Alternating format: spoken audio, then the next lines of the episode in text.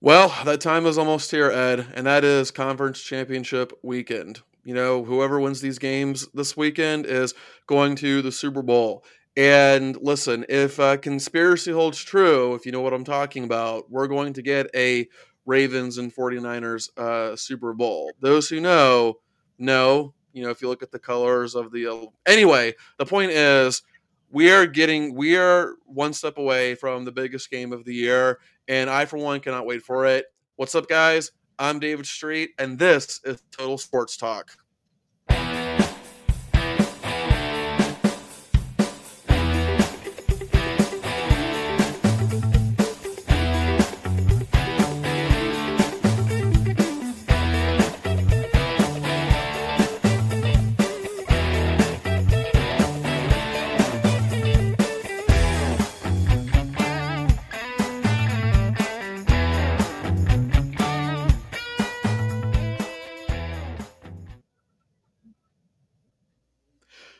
What's up, everybody, and welcome to another episode of Total Sports Talk. Once again, I am David Street, and if you missed our last episode, uh, Matthew uh, won't be able to uh, be here um, because he's got his own stuff going on, but he'll be back shortly. Um, but I do want to introduce uh, my other co-host, Ed Smith.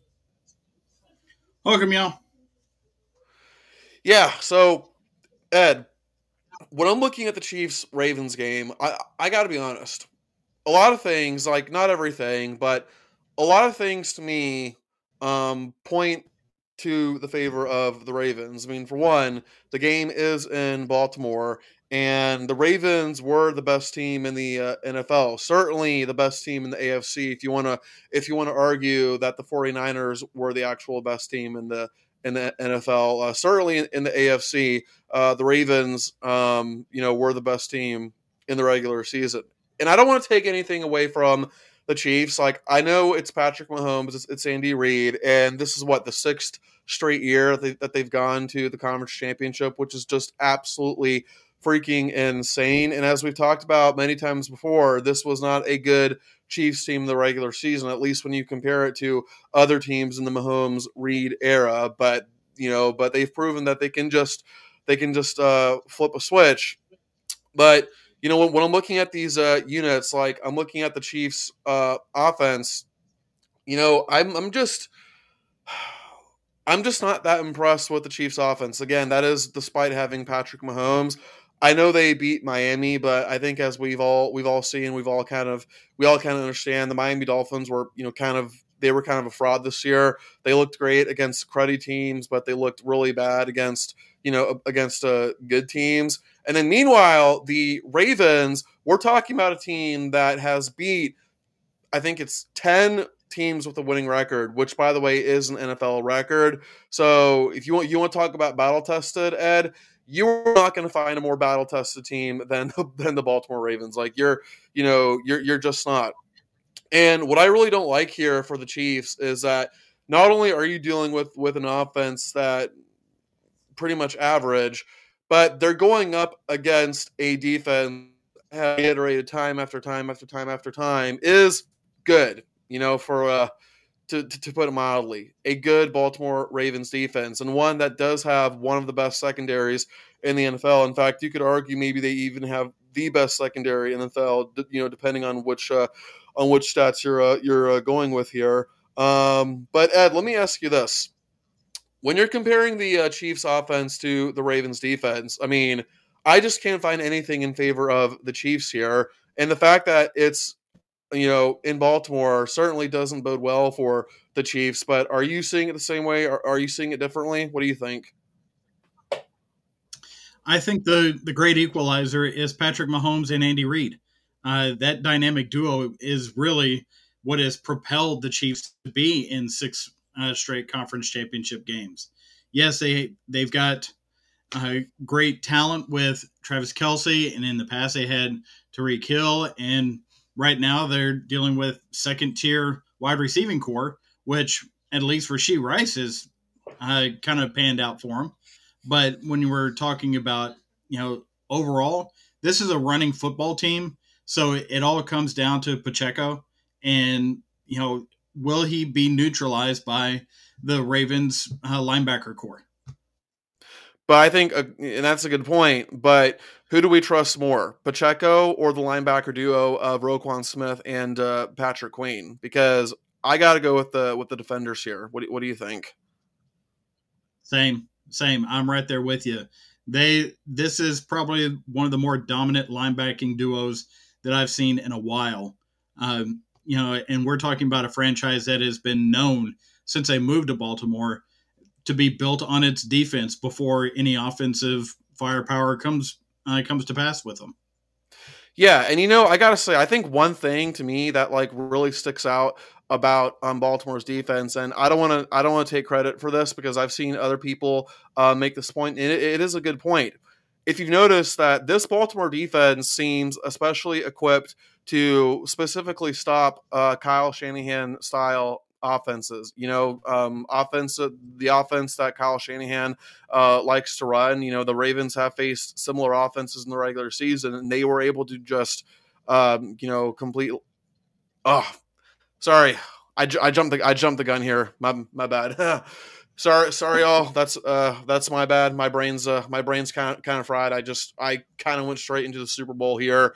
Um, that that's my fault. Um, but either way, the point the point remains that, um, in my opinion, this this defense just seems all too equipped to stop an offense. Um, you know, like like the like the Chiefs. Um, but uh, but Ed, you know, why don't we talk about the opposite here? When you're looking at the Ravens offense versus the Chiefs defense, what are you mm-hmm. seeing here? I'm seeing a a Chiefs defense that has trouble with a a freelancing quarterback, a quarterback that can take over a game with his legs uh, versus a scheme. Uh, yes, the Chiefs' defense is so much better than what it has been over the previous uh, years that they've gotten this into the playoffs. But when we're talking about uh, the Ravens' offense, you're going to have the great equalizer in Lamar Jackson. I mean, he is healthy, he is focused, he is motivated, and it's going to be tough to stop him. Now, who's out there to, to uh, work with him? I you've got Zay Flowers. I think everybody's expecting Zay Flowers to have a big game. Uh, they uh, just activated Mark Andrews from IR uh, just for this game, just to see if he can go. Uh, but I really think Odell Beckham is going to remind everybody who Odell Beckham is. Uh, that's because he when he is on his game, Odell Beckham is one of the best wide receivers that is in the league, you know, but he's, you know, been just so kind of uh, floaty out there, you know, not really focused type of guy like he was when he first came in the league. I think getting this close to the Super Bowl, you know, he's going to have one of those games that reminds everybody who he is. Now, that's not to say that the secondary of the Chiefs uh, McDuffie and uh, and Sneed and Reid and Edwards, uh, you know, like they're Swiss cheese or anything. That is a great pass defense, but when you play man within 20 yard in the red zone, you know, probably 70, 80% of the time, guess what that leaves open? You've got your back to the quarterback and you've got one of the quickest quarterbacks that has ever played this game, you know, back there, and he's going to see that opening and you know take advantage of it. So that's I don't see how even with Chris Jones plugging up the middle, how the Ravens offense becomes stagnated by this upgraded Chiefs defense. Yeah, I mean, when I'm looking at the two defenses here, um, they're fairly evenly matched um, in a lot of key categories. However, that being said, there is one really key category that the Chiefs defense is actually not good in at all that the Ravens actually thrive in. And do you, do you know what that is? Rushing touchdowns by the quarterback.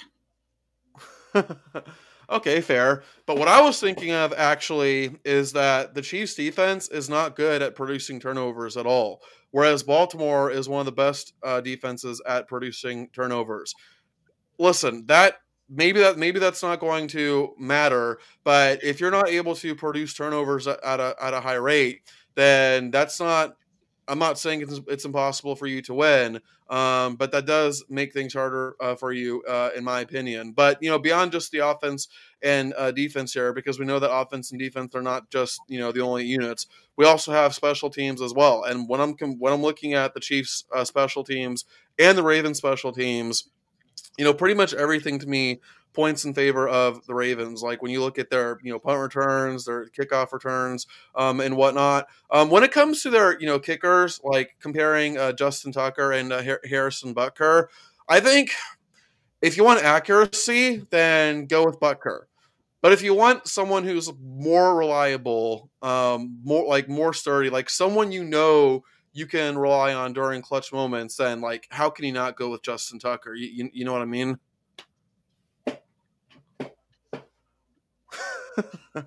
Hook 'em. Yeah. Well, uh, Justin Tucker from the University of Texas. I don't know why I always forget. I don't know why I always uh I always forget that. But uh of course, you being a Texas fan, of course, of course, you, you knew that. yeah, but um, well, well, listen, guys. Uh, uh, I don't think it's uh, I don't think it's a surprise. Uh, the Ravens, uh, Ravens are the favorites. I think they're uh, I think they're minus two hundred three, um, if I if I remember correctly. Um, but the Ravens are, are the favorites, and I gotta I gotta say, Ed, um, I think the Ravens are going to take it. Now, part of this stems um, from me just being sick and tired of Taylor Swift, and just being sick and tired of the of the Chiefs. Uh, period. You know, let let another team you know take control of the of the AFC. I don't think it's going to be a dominant victory, a blowout of any sorts, because you know, listen, you don't you don't blow out the Chiefs in the postseason unless you're the Bucs. But I'm gonna take I'm gonna take the Baltimore Ravens in a 32 to 29 victory. What say you, Ed? I think that um, the Chiefs. Well, last time I saw the uh, over under on this, it was 44. I think they barely eclipse it and the Chiefs will have 23 points, the Ravens 24. This is going to be the game of the year and you know, I don't I don't see how it couldn't be one of the most exciting championship games we've seen in a while. Uh, this is this is going to be playoff, you know, football at its finest uh, coming into this game uh, because simply you've got star power all over the field and, and nothing's going to stop it from being, you know. Yeah, absolutely. But as we as we all know, this is not the only um, conference championship because we also have the NFC championship. This is the one where a Kyle Shanahan offense is playing. Not like I not like I said before. Again, that's my fault for the mistake. But in this one, we got the Detroit Lions against the uh, San Francisco uh, 49ers. And I think we've got I think we've got one team that's just absolutely loaded everywhere. You know, offense, defense, the whole shabazz. And we and then we have a Lions team that is uh, you know really kind of just riding that underdog role, and certainly they're under underdogs in, in this game. But uh, Ed, why don't we look at the uh, you know when you look at the 49ers offense compared to the Lions defense? I mean, like this has to be in favor of the 49ers, right? Mm-hmm. Uh, it most certainly does uh, look in favor of the 49ers. Uh, but when you look at the Lions defense, you know, they've got uh, some playmakers on the field, uh, particularly Aidan Hutchinson. Uh, the the big matchup that I'm looking forward to in this game is Hutchinson versus Trent Williams, because whoever wins that battle is going to uh, really tip the scales one way or the other. Because if Aidan Hutchinson can get to Brock Purdy, uh, that could that could possibly create those turnovers that are going to be necessary to beat a team like the 49ers in an environment like this. You know, to really uh, put it out there that, uh, you know, the Lions are here and they are for real. Uh, and just as a, as a note, uh, the last time that the Lions won a road playoff game, any guesses? Uh, 19... 1957. 1957 oh, okay. against okay, wow. the 49ers. Uh, this was, you know, so it, I think it's fitting that this is uh, coming around in a year in which uh, Detroit is trying to take its place back atop the NFL. Uh, but when you, but in the end, when you have that much star power on offense versus the one or two stars that the Lions defense has, I, I have to go with the 49ers on this one, uh, having the advantage on that side of the ball. You know, because like I said, uh, like I've said plenty of times on this show, Trent Williams makes the Lions, I mean, makes the 49ers offense. If he is healthy and engaged and ready to go, then Brock Purdy can run this offense efficiently and the way that he needs to. When he's not there, they uh, there's he gets a little rushed uh, because his, his backside is not covered as well, and you know that's when mistakes happen. That's when those turnovers can show up.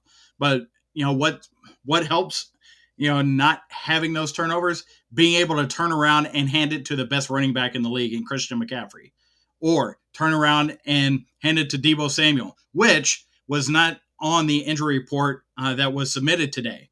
So that's an important development that I that I did see. Uh, and also, you've got Brandon Aiyuk, who has become kind of a Swiss Army knife of route running uh, for the 49ers. You know, there's a lot to like about this offense, and there's only a couple things to like about the Lions defense. I mean, David, it, am I off my rocker in saying that? No, no, not at all. I mean, listen, like the Lions, I've said many times before that the Lions defense certainly improved from last year. And they actually do they do have one of the best rushing defenses, so credit where credit is due. But overall, um, the Lions defense is just not that impressive, and it certainly doesn't help when you're going up against an absolutely loaded uh 49ers offense. Ed, like how loaded is San Francisco's uh offense? Um, I think I saw somewhere that they're the first team in NFL history to produce four guys with uh, a thousand uh, uh, sc- scrimmage yards, which is just insane. And Chris McCaffrey with two thousand. Yes. Yeah. I mean, like, all I got to say is good luck stopping that offense, especially being in Santa Clara, California. All right. But, uh, you know, listen, the Lions may not be that good defensively, okay, but they are elite offensively, okay? They were one of the best offenses in, uh, in, in the league this year. Um, you know, Jared Goff has uh, has been really good uh, for Detroit since being traded for from the Rams, and also they had one of the best uh, r- rushing offenses in the uh, in the league as well. You know, the, the duo of uh, Jahmyr Gibbs and uh, David Montgomery uh, really pa- uh, really packs a punch. Um, but even so, when I'm looking when I'm comparing their offense to the 49ers defense, I, I just I got to give the edge to you know the, the, the 49ers here. I mean, like when you got guys like uh, Dre Greenlaw and um, and uh, Fred Warner, and then uh, who's that one defensive back? Uh, Charver- Charvarius Ward, I think I think is his name. Uh-huh. He's got yeah. yeah, yeah, he's got uh, he's got uh, five interceptions. I mean, th- like this. Oh, and how can I forget Nick Bosa, the face, the star of the San Francisco defense, and really pretty much like the face, uh, the, the face of the team, uh, you know, if if you will. Mm-hmm. Like I cannot like when I'm looking when I'm looking at this this matchup here, there's almost something here that that makes me want to pick the uh, the Lions offense, even though it was one of the best offenses in, in the league. Um, you know, this San Francisco defense is loaded. Like they are they are salty. They can get after pretty pretty much anyone they anyone they want to. It doesn't matter what kind of offense you run. That 49ers defense is going to eat you alive. And um, but Ed, as we've talked about before, we know that it's not just the offense and the defense. There's always the special teams as well. And when you're mm-hmm. when you're looking at the special teams, who stands out? What stands out in your opinion? What stands out in my opinion, and to me, it's the it's the punting situation. Uh, Mitch Wishnowsky, uh, he is very consistent. He's uh, has great hang time. But when you look at Jack Fox, I've seen him shank a few. So, you know, that's a field position thing. When you're talking about two teams that are built similarly, which these two teams are, you know, that field position portion of the game is going to be a big factor. Uh, I don't think the kickers are going to be as as big a deal in this game. You know, other than making extra points, you know, giving away free points to the other team. Uh, but when it comes to field position, I think that is a bigger point of emphasis in this game than what uh, the kickers provide. Uh, just just by not giving away free points. Now, what uh, you know, somebody I, I had seen this uh, comparison made earlier this year that the Detroit Lions are basically the 49ers' little brother. And what they what was meant by that is they're built in the shadow of the 49ers, um, but they are just not on the same level as far as talent wise as what the 49ers provide. And I thought that was uh, quite uh, quite an astute observation. And you know the betting lines are you know consistently showing that. You know, uh, last I saw, 49ers are a seven and a half point favorite uh, at 51 and a half points and a three and a minus 340 on uh, the money line. So yeah, I everybody wants the Lions to win. I, I think they've taken the moniker of America's team uh, just because they want to see some new blood in the Super Bowl. Uh, but uh, when it, but as far as uh,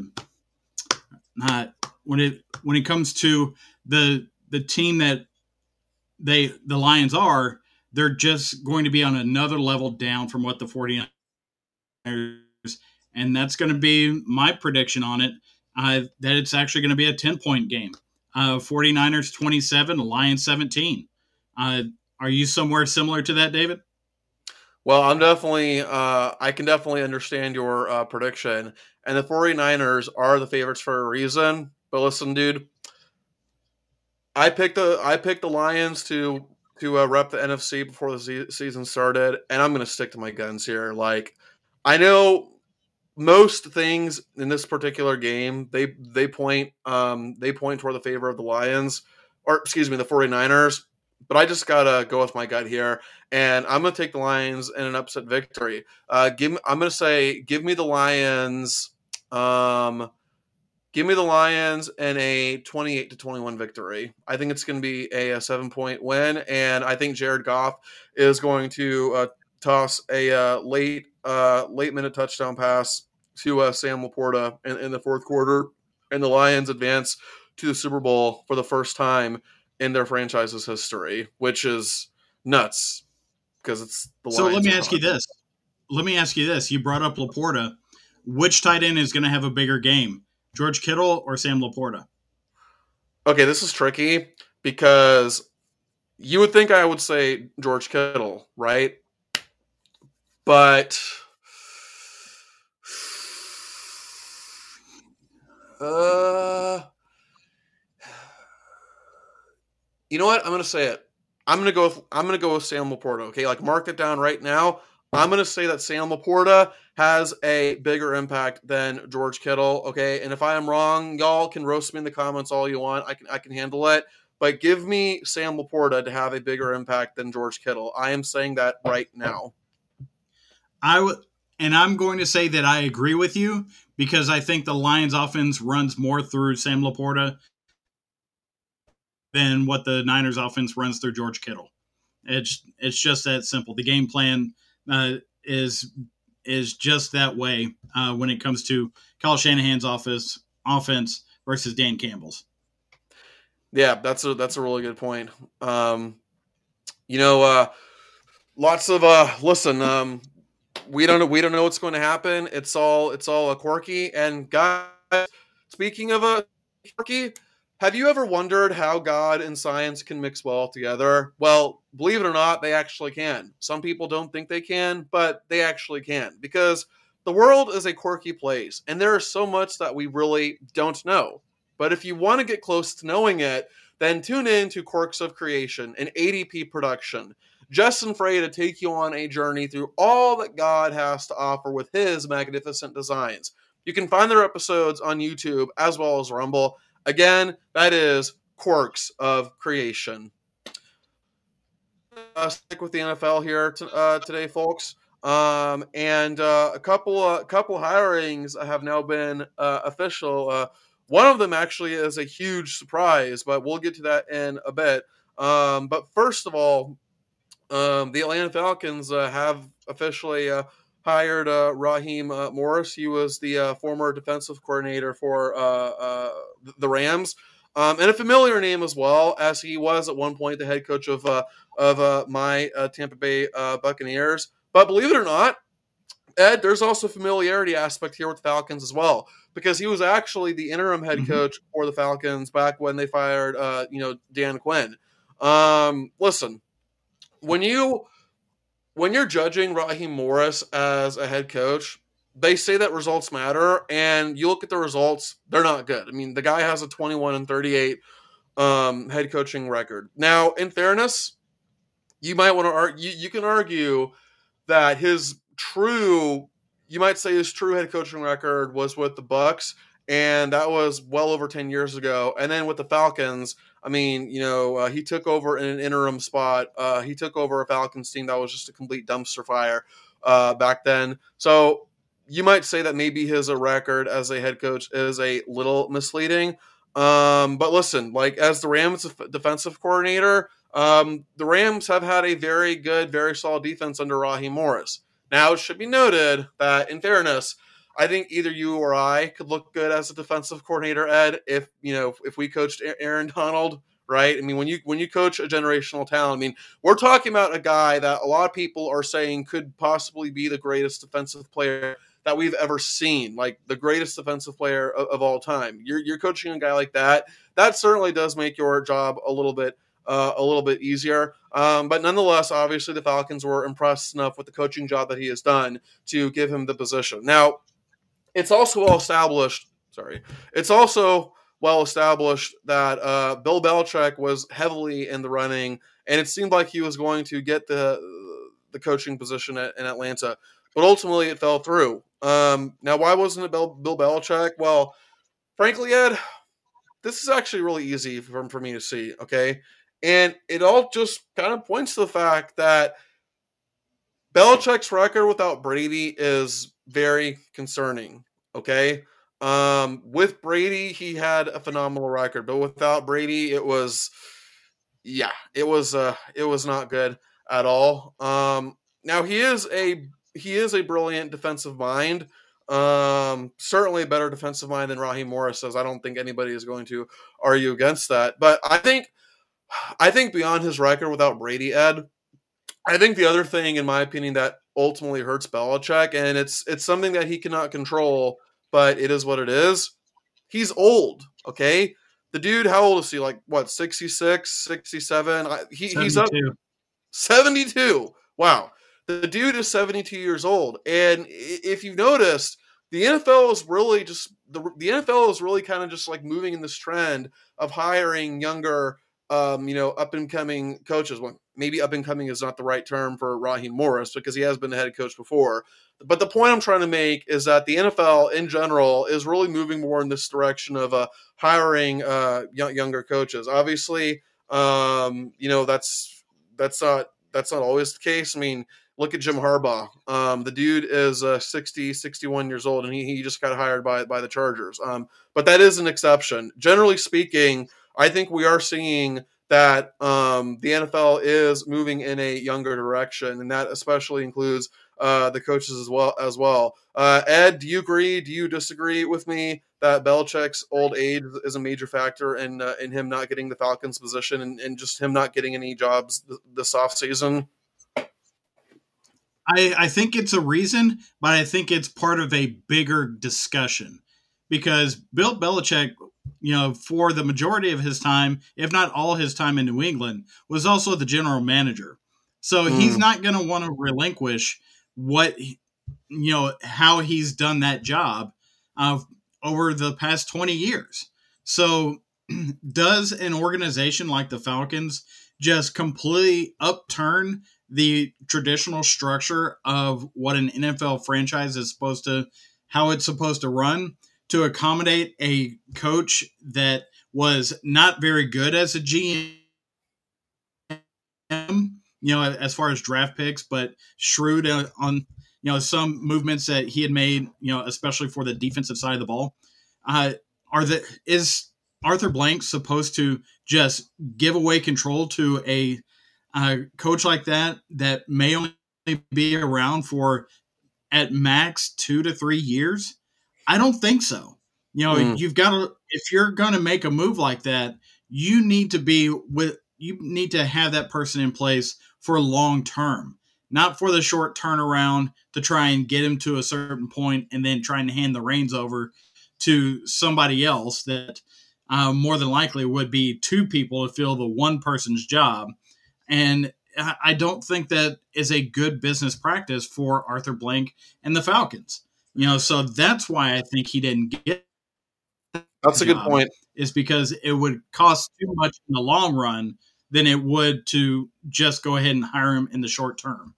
That is a good point, Ed. And I do. I have a question to ask you about Bill's uh, GM abilities, and like this is gonna, this is gonna sound very strong. Um, and not that Bill Belichick was doing this on purpose, but do you think, do you think that Bill Belichick ultimately became lazy with his GMing because of just how good the offense always was uh, uh, under under Brady? Do you think he got he got lazy as, as a GM? You know, one of the things that uh, any GM needs to do on a consistent basis, and whether it works out or not, is continue to draft quarterbacks because you never know when you need that extra quarterback. They didn't know they needed Brady when Drew Bledsoe went down, but there he was, you know, and then everything started to churn from there. But after Brady became stabilized as the stalwart of the Patriots offense, uh, Belichick stopped drafting quarterbacks. You know, every couple of years, you should see if you can get one that you can develop and move on from. You know, they wound up, you know, striking, you know, getting lucky with Garoppolo and a couple other guys, but uh, he just did not do those necessary things as a GM because he was always looking for that value player to fit into the Patriot way that you know that's what that team was built on. You know, so every GM in the league that's worth his salt will continue to draft quarterbacks, you know, to see if there is a possibility of development, you know, to look toward the future, not just continue to plug holes in what you have now. Yeah, and you know, I, I gotta say, uh, you know, last point about about Raheem Morris.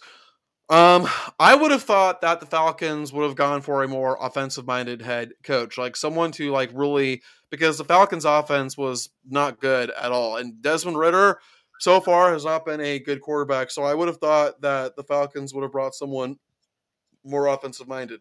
Now, let me let me clarify here that yes, I am also on record saying that I think the concept that you have to hire a certain certain minded coach um, is can be overrated. I mean, who's to say that Raheem Morris cannot hire a phenomenal offensive staff? Like, I'm sure it's going to happen. And Ed, like, you know, when you uh when when you look at it, because if I remember correctly, I think Arthur Blank or not Blank, uh Arthur Smith, I think he called I believe he called all the plays on offense uh, for the Falcons, and then now obviously uh, he's gone. Um, what do you think uh, Raheem Morris is going to do as far as an offensive staff, or at the very least, if there is an offensive coordinator he should he should go after, who should it be, or should he just hire in house? What do you what do you think?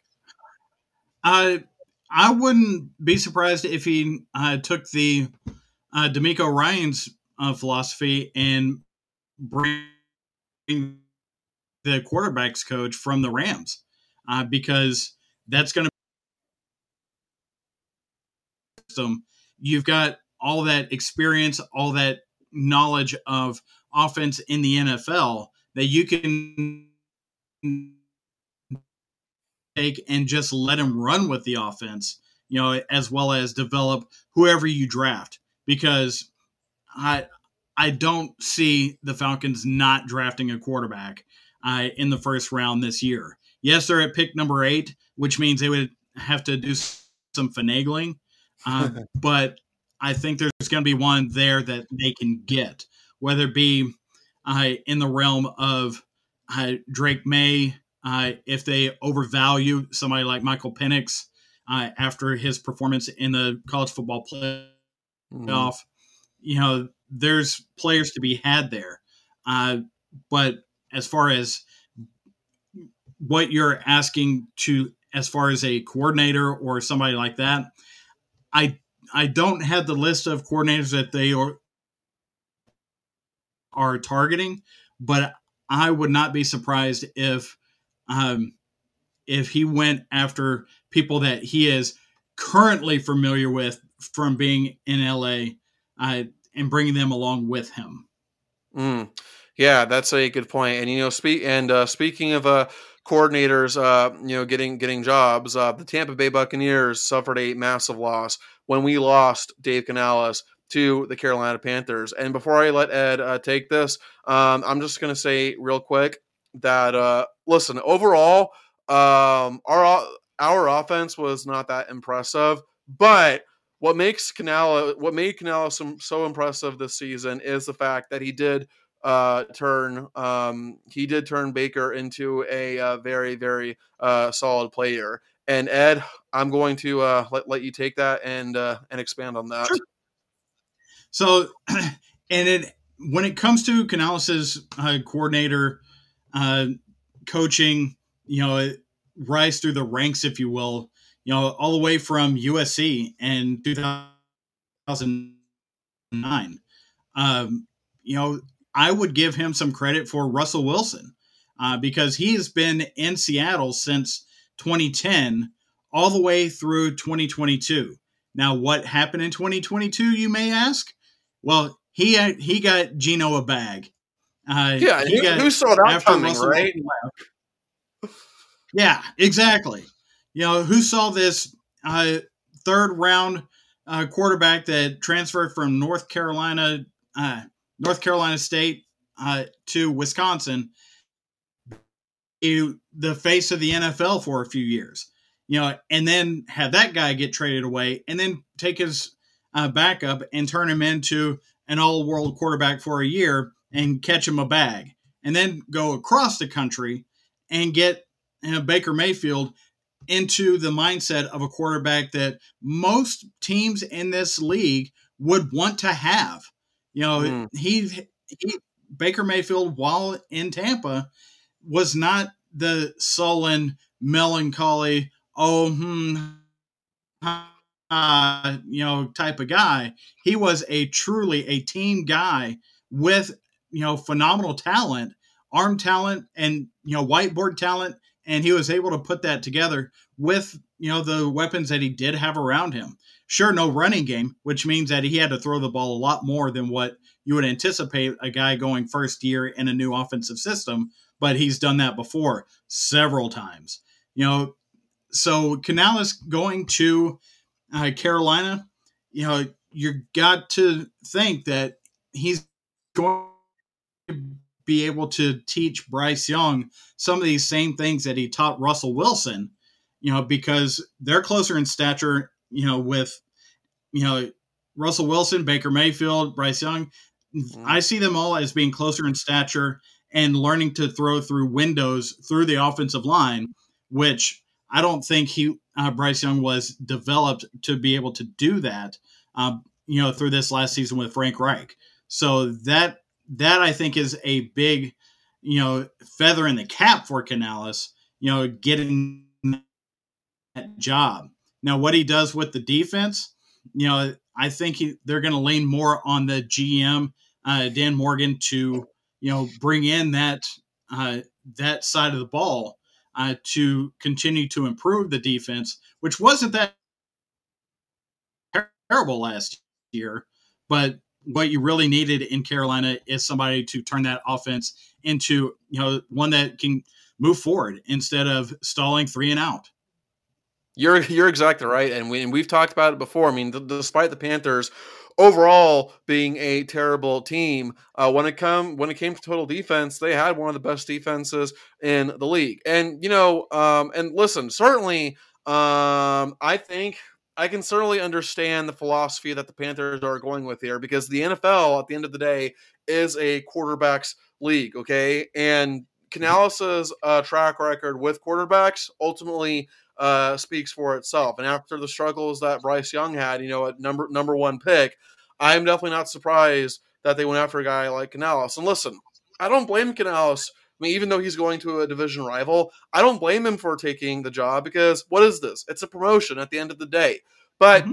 I feel for Baker, man, okay? Because this dude cannot catch a break. Like he he cannot he cannot find any consistency with his offensive coordinators. It's like like why why do y'all hate Baker that much? But I will say this, okay? I, I, I will say this. Um, I want to opine on this. Um, and I've seen other I, I've seen this point made before, and I agree with it 100. percent I think the sil- the silver lining we can find out of this Ed is that now, assuming that Baker and Mike Evans come back, the Tampa Bay, the Tampa Bay Buccaneers have become a an attractive destination for on an offensive coordinator. When you got guys like Baker Mayfield, Mike Evans, again, that's assuming they come back. Chris Godwin, um, Rachaad White, who uh, really got better toward the end of the season.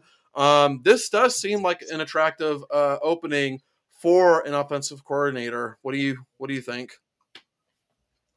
Well, if the offensive coordinator that they bring in has a lot of success, but yet the uh, team as a whole fails, uh, they will have really set themselves up for becoming the new uh, head coach.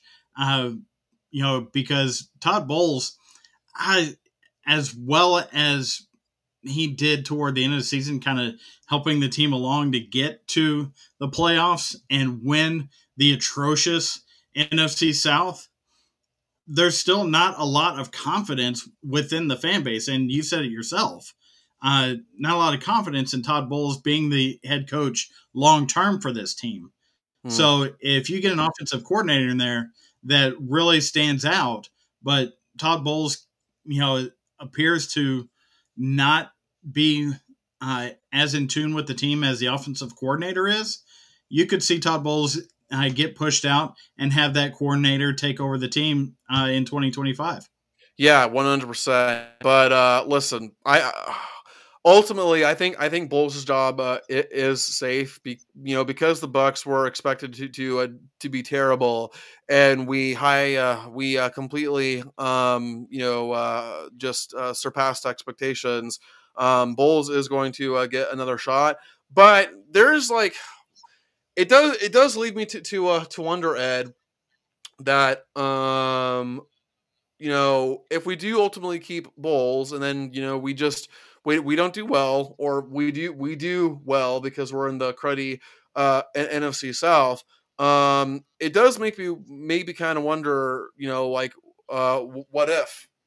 Because like what if we do fire Todd Bowles because there is someone out there? Because I don't I don't know about you, but there is one name, there is one name out there who is one game away from from the Super Bowl that I think is going to be ultimately a head coach, and that is the Baltimore uh, Baltimore Ravens offensive coordinator uh, Todd Monken. Which, by the way, I think he did spend some time uh, with the with the Bucs before. Um, so it's like mm-hmm. we keep Todd Bowles, and then you know, and then the other Todd, you know, T- Todd Monken, uh, we lose him. Then it's like you, you know what I'm saying here?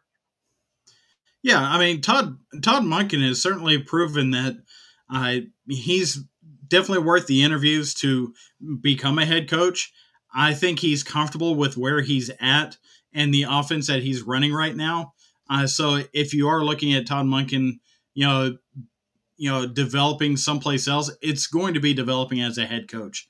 I because he is way too entrenched uh, as the offensive coordinator in Baltimore with an entrenched head coach in uh, John Harbaugh. Uh, so Todd Monken, you know, I think his next step is to be a head coach. I don't see him going anywhere as a coordinator uh, in any way, shape, or form. Well, you know what, Ed? I'm going to make a prediction right now you know how you often wonder how you know how you you how you often wonder um, how Washington has uh, not hired a head coach yet. Like you're always wondering like how have they not had a head coach? Well, you know what I think, Ed? I think they're waiting for the Ravens season to be over so that they can interview and ultimately hire Todd Monken. That is what I'm saying right now. My prediction is that Washington, whether whether it's the Redskins football team, you know, you know the uh, the uh, silly nannies, whatever you want to call them. My prediction, Ed, is that Washington is going to hire Todd Monken, and it makes why not? I mean, for one, you know, he would be staying in Maryland since we know that Washington mm-hmm. is in is in Maryland, and like they're not far, they're not that far from from the Ravens. I think the Washington, I think Washington's going to hire Monken. What do you, what do you think? Do you, do you think that's going to happen, or do you think it could happen? I think it could happen. Uh, you know, Monken's got a job to do at the moment, so I'm really not expecting him to, you know, do these interviews while preparing for these other games. Uh, but when you look at what Washington has to offer, you have, you know, and forgive me if I keep going over the same points here, but you have an owner that is trying to wash the Dan Snyder effect out of this out of the building. Mm-hmm. You have a new GM who was the right hand man of John Lynch, uh, putting together the San Francisco 49ers as the uh, director of player personnel. You know, so basically making John, getting John Lynch to be comfortable in the GM chair. So now it's his turn to be GM. Well, they just, he just got hired by the commanders uh, about a week and a half ago, and they're still looking for their head coach. I don't see a lot of chatter about why this would why this would be a uh, favorable destination, and I don't understand why it isn't. Because if you can get cohesiveness within all three levels and build it from build the commanders from the ground up with the number two pick, by the way, then I think you're set. You're set for a good long run in that uh, in that organization. So why why they haven't selected somebody? You could be right. You could be uh, dead on about you know trying to grab somebody that is part of this final four of the NFL playoffs uh, before you know announcing that they uh, take over uh, the head coach duties there in Landover, Maryland. Uh, but Todd Monken, he would certainly be you know the first name that I think of uh, to take over that role out of the coaches that are still in the tournament. Yeah, one hundred percent. I mean, like I said, I I think um, I think the uh, Washington uh, Red, uh, Redskins football team, com- Commanders, whatever the hell you want to call them, I think they have zeroed in on uh, Todd Monken um, to be their uh, next head coach, but they just can't go through any interviews for obvious reasons. And then finally, Ed, last point I want to make here: who's the other team that still doesn't have a head coach? The Seattle Seahawks. Yeah. Uh, real, real quick, if you had to make a prediction, who do you think the next uh, Seahawks head coach is going to be? um, you know when you when you look at who they have interviewed, I mean, how does the prodigal son not go back? Uh, are people really that uh, upset with Dan Quinn for uh, for taking the for the Atlanta job?